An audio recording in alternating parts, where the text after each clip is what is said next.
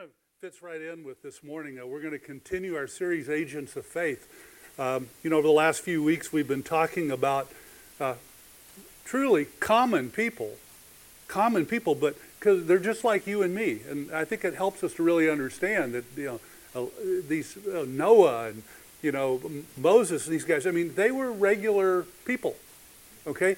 What was special was they were willing to be faithful and obedient to the call of God in their lives, and they, they obeyed without questioning. They, they, they, they did it, and because of this faithful obedience to God, God was able to use them to do uncommon things, right? He was able to use them in really powerful ways. So today, we're going to continue that. We're going to move into the New Testament, and we're going to look at John. Now, I don't know about you, but when, you know, I knew I was going to preach on John, I had to clarify, just like maybe you would, you know, there's several Johns in the Bible.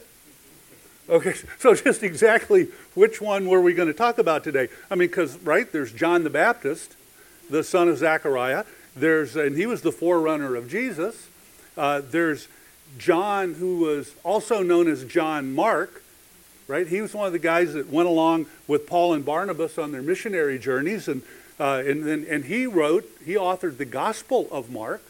Okay? But then there's John, the brother of James, the two sons of Zebedee. And this is the John that we're going to talk about, okay? Uh, this is the John that was called by Jesus to be one of the disciples. Okay? And, and, uh, and, and so, you know, we tend to call him John the Apostle. Okay? And that's who we're going to look at today. Now, interestingly enough, in, in a lot of scripture, what how you hear about John is it's John or, or it's James and his younger brother John. Okay? And uh, now these guys were um, were both they were sons of Zebedee. Okay? And uh, they were commercial fishermen. That's what they were. Um, so now, this John we're going to talk about is also the John who, so later in his life, he authored the Gospel of John. He also authored 1st, 2nd, and 3rd John. And if that wasn't enough, near the end of his life, he authored, through the inspiration of the Holy Spirit, the Revelation, last book of the Bible. So let's take a first few minutes here before we get to that and let's take a look at John and see how that video that we just saw applies to him. Okay? Because who he was later in his life is not who he was earlier in his life. Um, you know, um, so let's start out by first with these uh, first few, you know, this early part of his life. Uh, let's see the first significant thing that we know about John, and that's when he was called to be a disciple. Okay? So we're going to read Mark 3, verses 13 to 19. Mark 3, 13 to 19. Jesus went up on a mountainside and called to him those he wanted, and they came to him. He appointed 12 that they might be with him, and he might send them out to preach and to have authority to drive out demons. These are the 12 he appointed Simon, whom he gave the name Peter, James, the son of Zebedee and his brother John. To them he gave the name Boanerges, which means sons of thunder. Then he appointed Andrew, Philip, Bartholomew, Matthew, Thomas, James the son of Alphaeus, Thaddeus, Simon the Zealot, and Judas Iscariot who betrayed him. It's kind of interesting, isn't it? That in naming the 12 disciples, the first disciple he named was Simon, but, but then, which in Simon's name means hears and obeys. But Jesus gave him a new name. He changed his name to Peter. And Peter means rock. Rock. Throughout history, naming a child has been part of actually calling them into their destiny. Uh, if you changed someone's name, that, that could only be done by someone more powerful than the one. I mean, they had to have the power to, to make that so. And so uh, when Jesus changed Peter's name, and he changed that, what he actually did was he changed his destiny. he became the rock. Obviously, Peter knew, you know, Peter, uh, Jesus knew Peter was going to need that name to get through the things that would be ahead of him. But then the very next names in that list of 12 were James, the son of Zebedee, and his brother John. And it says that he gave them the name Boanerges, right? Was, like we said, it said means son of thunder. Now, all the others, he just named them, but he didn't, you know, didn't change their names. So I have a question for you. Why do you think he would name James and John sons of thunder? Why do you think? They were ready for, for action. They must have they must have been I think that's a very polite way to say it. You're I, she's in church, so she says, yeah, they're energetic. Very dynamic personalities. Would anybody be brave enough to say they must have been kind of loud?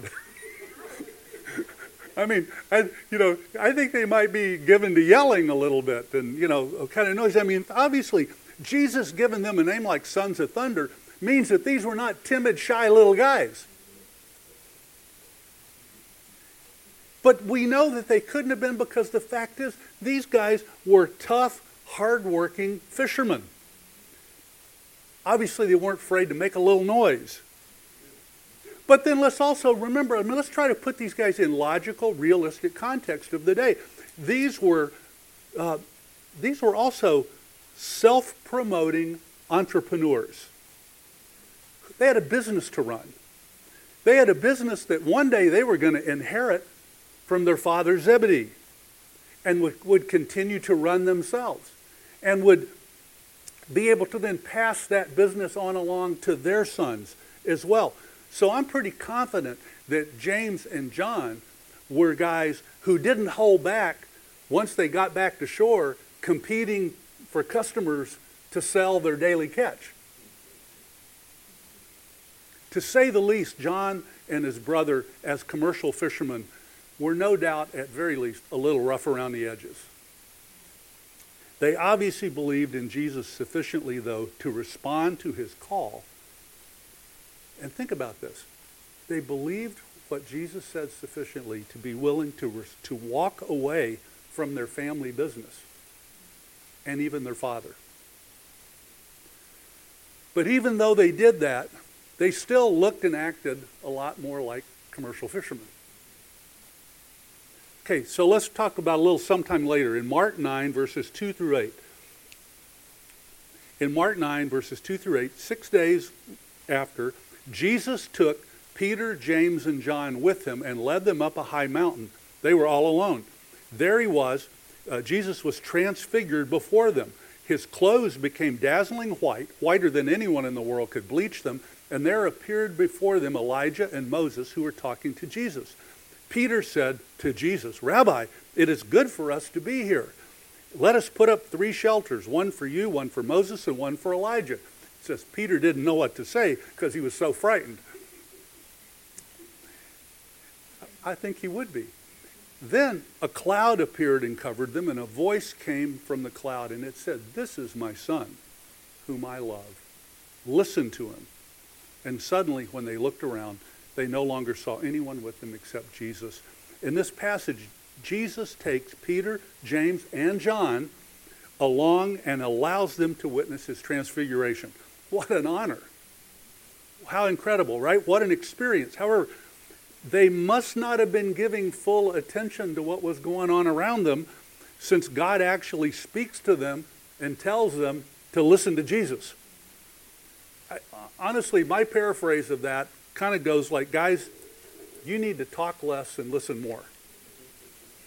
Yet, in spite of this command, in spite of God telling them to listen to Jesus, apparently these three got a little bit kind of puffed up about their experience up on the mountain with Jesus because Scripture tells us that when they got back to the other nine, they got into an argument about who was going to be the greatest. Mark 3, uh, Mark 9, verses 33 to 35 says, when they came to Capernaum, when they were when he was in the house, he asked them, Jesus asked them, What were you arguing about along the road? But they kept quiet. Because on the way they had argued about who was the greatest. Sitting down, Jesus called the twelve and said, Anyone who wants to be first must be last and be servant of all. Look, John and the others had it backwards. If they really wanted to be great in the kingdom, they needed to be like servants. If they wanted to be great, they needed to be more childlike. If they, instead of this fighting and arguing with each other and kind of putting each other down, they needed to take on more of that gentle role as servants. Look, this was a lesson about true love, and, and it's that love that manifests in service to other people. We, we know that because 1 Corinthians 13, 4 and 5 tells us that love is patient and kind. Doesn't envy. It's not boastful. It doesn't boast about who's going to be the greatest. It's not proud. It doesn't dishonor others. It's not self seeking and it's not easily angered and it keeps no record of wrongs. Basically, this verse tells us that a gentle, loving person filled with the Holy Spirit doesn't act like Jesus' disciples were acting at that moment. Clearly, Jesus' team, including John, still had some growing and maturing to do. Yet, not long after that, one more time, we read in Luke 9, verse 49, uh, John comes up to Jesus. He says, Master, we saw someone driving out demons in your name and we tried to stop them because he's not one of us. I mean, John told Jesus, I came across a guy. He was driving out demons, Jesus, in your name, and it was working. And it was working. But since he wasn't special like us, I told him to stop. Jesus immediately responded in Luke 9, verse 50. He said, Well, don't stop him, Jesus said, because whoever's not against us is for us. Look, there were a number of these kind of moments and incidents in John's life where his temper or his ego earned him some level of correction from Jesus. Yet, here's the thing. At that same time, I mean, look, okay, can, let's just be real for a second, okay? Have any of us ever gotten in trouble in our lives like maybe more than once? Now, do you know what I mean? like like you can go back to when you were a kid or you might be yesterday i don't you know it could be but but where but where you've needed to be corrected more than once about something because maybe you didn't want to get it maybe you didn't get it maybe you didn't want to get it for a while because you kind of wanted to keep doing what you were doing whichever way it is whichever way it is when you look back now at those moments of correction whether it was from parents or family or teachers or friends or whomever loved you enough to correct you, aren't you glad they did? Aren't you glad they didn't give up? Aren't you glad after a couple of things they didn't say, you know what, I've had enough of trying with you? Don't you think John was glad of that? Yeah. Okay, so, but because here's the thing, and we see this with John going forward, is with each of those moments, did, it never says John argued with Jesus. It never says, no, I didn't do anything wrong. No, that wasn't me. That was James or that was Peter. You know, he, he, he receives it. Okay? And so what happens when we continue to accept correction and receive it? Little by little, step by step, John was beginning to change. The biblical meaning for John is God is gracious. God is gracious. And I think that was certainly true for John, because no matter how many times this sons of thunder acted out of line and didn't really, you know, pick up on the message Jesus was trying to teach him at that time, his heart was slowly changing. Because in fact, God is gracious. John's heart had been redeemed. We know that. He was a follower of Jesus. What took him a while was just like what it takes for all of us, and that is to become more like Jesus in how he thought and how he acted and how he spoke. In fact, really the first very concrete sign we have of this transformation in his heart, in, in the way he acted, was right in the middle of Jesus' crucifixion when we look at John 19, verses 25 to 27, it says that near the cross of Jesus stood his mother, his mother's sister, Mary, the wife of uh, Clopas, and Mary Magdalene. When Jesus saw his mother there and the disciple whom he loved standing nearby, he said, Woman, here is your son. And he turned to the disciple, and that was John, and he said, Here is your mother. And from that time on, this disciple took her into his home. Only a few moments after Jesus spoke those words, in John 19, verse 30, Jesus said, It is finished. And with that, he bowed his head, gave up his spirit. As far as we know from Scripture, John was the only disciple who was like close up eyewitness of, of Jesus' crucifixion. Over the past three years, John, this son of thunder, had obviously learned the lessons that he needed to learn and had been transformed in his life as far as love, compassion, and mercy, all balanced with the truth of God's word. And here's how we know it. Here's how we know it. If this wasn't true, I would offer to you there is no way that Jesus would have used the last breaths he ever had on earth to specifically entrust the care of his mom to John. I mean, we talk about the importance of last words. Those were Jesus' last words, were actually to entrust the care of his mom to John. Over the years, because of John's consistent and failing love for, for John and the other disciples as well, spending time with Jesus had transformed John into a different guy who now more frequently modeled the love that Jesus had been showing him all through that time. We see that really uh, pretty clearly. Again, after pretty soon after Jesus' resurrection, uh, there's an account in Acts 4:13, or in Acts where Peter and John are out preaching the gospel, and uh, they get arrested, and they get drug in before the Sanhedrin, the, the religious court, right? And the Sanhedrin, Acts 4.13, uh, when they had listened to John and to Peter, it says, when the Sanhedrin saw the courage of Peter and John, and they realized that they were just unschooled, ordinary men, they were astonished. And they took note that these men had been with Jesus. Here's the thing when you've been with Jesus, you will not be the same. You will not be the same. You will be forever changed because you will become more like Jesus. And just like the Sanhedrin, people will notice it. People will notice it. They will take note of it.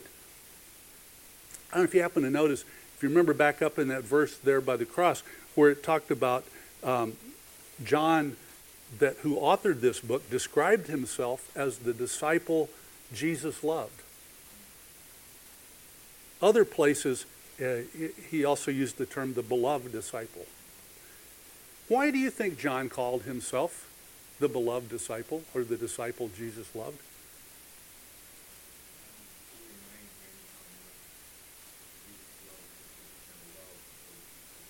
Yeah. Yeah. Yeah. It, you know, it's interesting. Uh, this name is only used by John in the Gospel of John and not by any of the other gospel writers. And, and I think you're right. I, this, was, this was not like a statement of like, I'm the guy Jesus loved. This was not like some statement of pride. In fact, I think it was exactly the opposite of that. I think John, over his life, he knew who he had been. He also knew who he was and he knew what it took for him to get from there to where he was.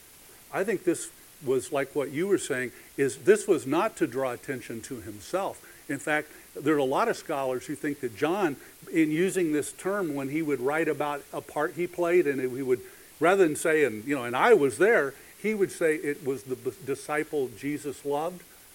Was to try and actually make himself anonymous. He didn't want to draw attention to himself. What he wanted to draw attention to was that Jesus lo- had loved him. He wanted to make a big thing about that. Look, John's purpose was to highlight that transformative power Jesus had had over his life. Since it was through God's love, was through his love that John found truth, he found his true identity and his purpose in life. This term uh, was actually uh, intended to remind readers and himself that everyone who loves Jesus is truly loved, wholly and unconditionally. And as a result of that, you and me, all of us, as followers of Jesus, can legitimately refer to ourselves as disciples that Jesus loves. Okay, but what about you and me, right? Like, if, if we're really honest, aren't we all really a lot like John? You know, aren't we really? Uh, didn't we all come to Jesus one way or another, kind of damaged or very least rough around the edges? If nothing else, we were a little loud and noisy and, you know, needed some help. Okay? But isn't it right? If, if being with Jesus could transform John, the son of thunder, that tough, loud commercial fisherman, into the beloved disciple, can't he do the same for you and me? Amen. Yes, he can. That's exactly right, right? That's the good news is that yes. So as we've been talking about these these people, these agents of faith, right, over them, let's just talk then, how can we become that same agent of faith like John did? Well, when we think about what we read about John, the first thing we got to do, if we want to become one of those powerful agents of faith like John, is we need to be willing to put aside everything to follow Jesus. I mean, really, James and his brother John, John and James, were set. Their father owned a business that Scripture tells us enough No, it was thriving you know, sufficiently that besides family, he actually had employees. So they were going to eventually inherit that. Now, look, they, that may not have made, I don't know if that made them rich or not, okay? But I think we can certainly say that they were set up by, for success by the standards of the day. They had their own business. Yet, one call from Jesus. One call from Jesus. And something in their hearts must have exploded. Whatever it was, it was sufficiently compelling that they willingly walked away from a secure future and even leave their father. This first step that John took, that's not trivial. That's not trivial. Being willing to put aside everything. Sincerely, we have to ask ourselves no matter who we are or how old we are or whatever we think we do or do not have to offer, what am I willing to give up? What, what would I be willing to give up or walk away from or leave behind in, in, in order to answer the call of Jesus? What friends may I need to leave behind or what sacrifices am I willing to make? What James and his brother John did and walked away from was not trivial. So, what if you were called to do the same? So, that's the first thing. We have to decide and to be willing to put aside everything in order to follow Jesus. The second thing is we need to be willing to allow God to use you immediately. Immediately. Let God work through you now as you are. God, look, let's, let's remember this about each of us. God doesn't make mistakes. God knew what he was doing, and he knew who he was getting when he called John. He wasn't surprised. And you know what? He knew what he was doing, and he knew who he was getting when he called you. That means no matter who you are, doesn't mean whatever your past is. It doesn't mean whatever your current level of scripture knowledge is. It doesn't matter whether you've been in 100 Bible studies or you've never been to one. Or any other thing. If you surrender your life to Jesus and become his follower, just like John, he's got things for you to do. He's got things for you to do immediately. Immediately. When Jesus called the disciples, he didn't say, Well, now I'm going to put you over in school for the next year. They started walking with him daily and working with him immediately. Look, I understand that some of us, you know, some people's pasts may be painful for you. Your experiences, though, may allow you to relate and to understand some other people who have the same background, who have the same experiences. These are people who can't imagine how God could ever love them or accept them. But you can because you've been there. And you can tell them. If your heart is open to allow God to guide your steps, then you can decide in advance that you will walk through the doors that he opens and presents to you. Because the opportunities for God to use you are just on the other side. By the way, your current assignments from God may be quite different from your ultimate calling and assignments. And that kind of leads us to number three, and that is to be patient. Be patient. Allow God the time and the freedom to fully transform you. He can use you immediately, but with each day with Him, you become a little more like Jesus, which means you become a little more capable to even do other things, greater things. Allow God to do this transformation work in your life because some assignments that He may want to give you later on will re- they require more experience and maturity than you might currently have.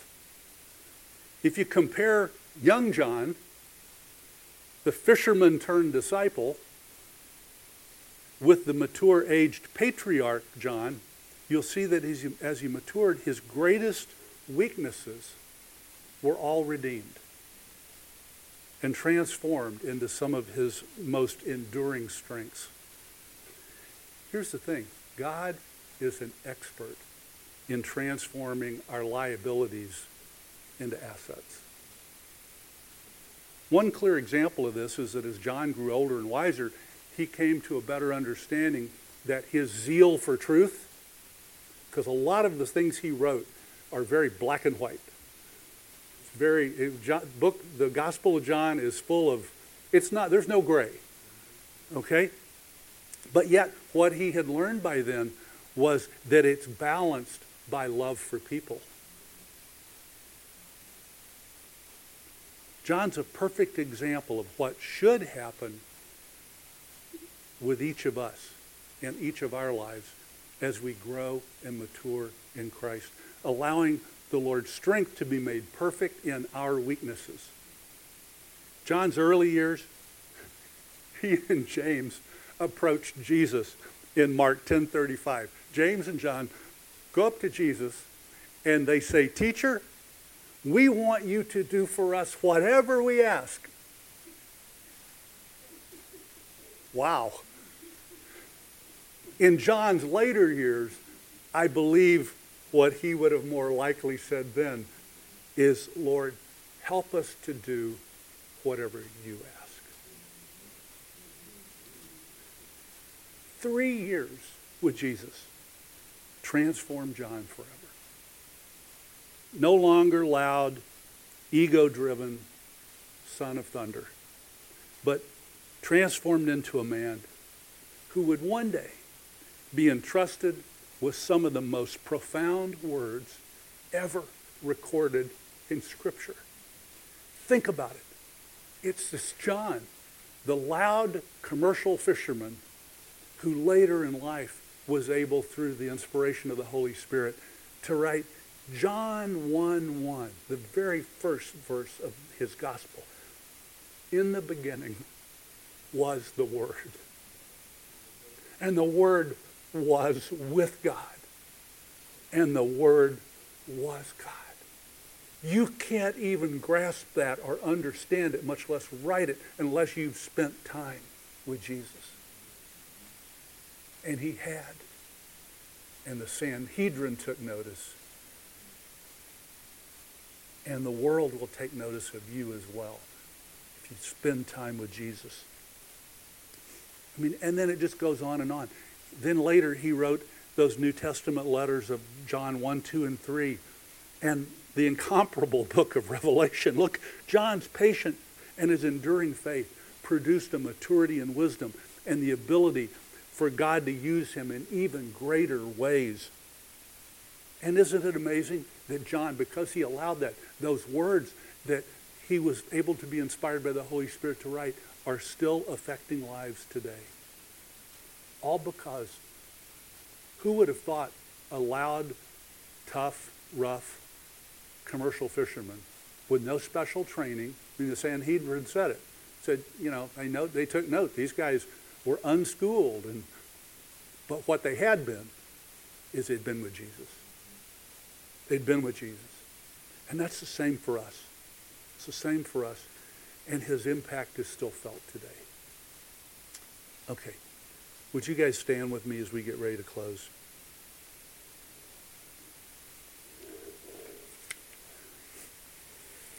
just take a second, bow your heads, nobody looking around. Just take a minute and, and to ask God if there's anything that He's calling on you, like to walk away from or to put aside in order to fully follow Him. It may not be leaving a business, it just may be something that He's wanting you to lay down in order to fully follow Him. If there's anything like that in your life, just raise your hand. The Lord sees those. Or maybe today you've realized that you haven't been allowing God to use you right now, right where you are, with, with just what you currently know.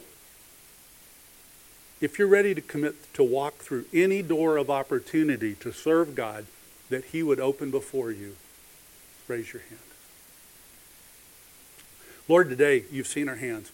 Lord, like we say, more importantly, what you've seen is our hearts. And you know, Lord, that we want to be people, Father, that are willing to set things down that you don't want us to hold on to, to walk away from places you don't want us to go. And Lord, we want to be people, though, Lord, that right now, where we are, we don't, we don't give excuses. Oh, like I need better training. No, Lord, right now we want to be used by you immediately. And so, Lord, I pray that we would be people, Father, that as you open any door of opportunity, Lord, that we would be people willing to walk through it. Lord, that opportunity may be across the hall, maybe across the street, maybe in the next cubicle. Could be around the world. Lord, wherever it is, I just pray that we would be willing to be available for you, to be your hands and feet with those that you would put in our path. We ask that now, Lord, in your precious and holy name. Now to him who is able to do immeasurably more than all we ask or imagine, according to his power that is in at work within us. To him be glory in the church and in Christ Jesus throughout all generations, forever and ever. Amen.